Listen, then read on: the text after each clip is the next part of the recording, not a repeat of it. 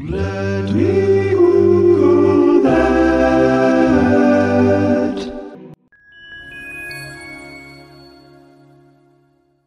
So when you think back through the entirety of human history, I'm sure there are some periods that people wish they could just erase.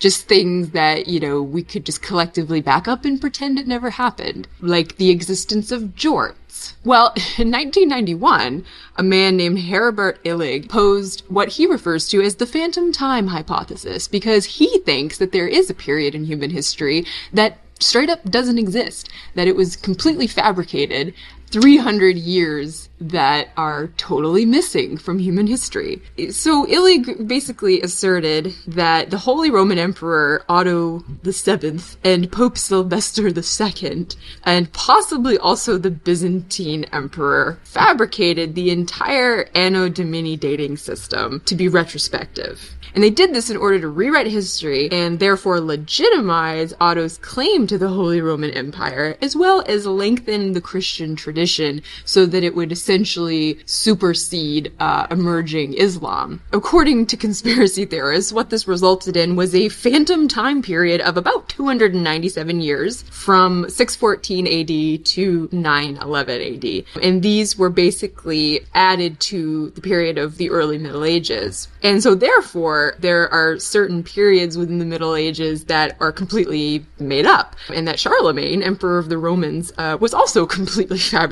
So Illig hypothesized all this based on a couple of pieces of what he thinks are very strong evidence. He thinks that among medieval historians, there's sort of a reliance on um, written accounts and kind of a distinct lack of archaeological evidence and data to support that these years actually existed. Um, and that it's very difficult to carbon date things to this particular era that may or may not exist. 2,000 years later. There are also notable discrepancies between the Julian, Gregorian, and the solar calendars of the time. So the Gregorian calendar was introduced in 1582 and should have had a difference with the previous uh, Julian calendar of about 13 days.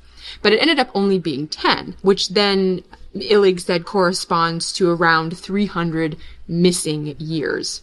So the justification from that standpoint uh, of those who advocate that the phantom time hypothesis is total bullshit say that actually those calendar changes had not been synchronized to the year uh, like 1 AD, but rather to 325 AD because it aligned with the first council of Nicaea. So the thing is, is that is totally outrageous as this sounds. It's not like it would have been the first time that the church forged documents or tried to in some way rewrite history, so it's not entirely out of the realm of possibility.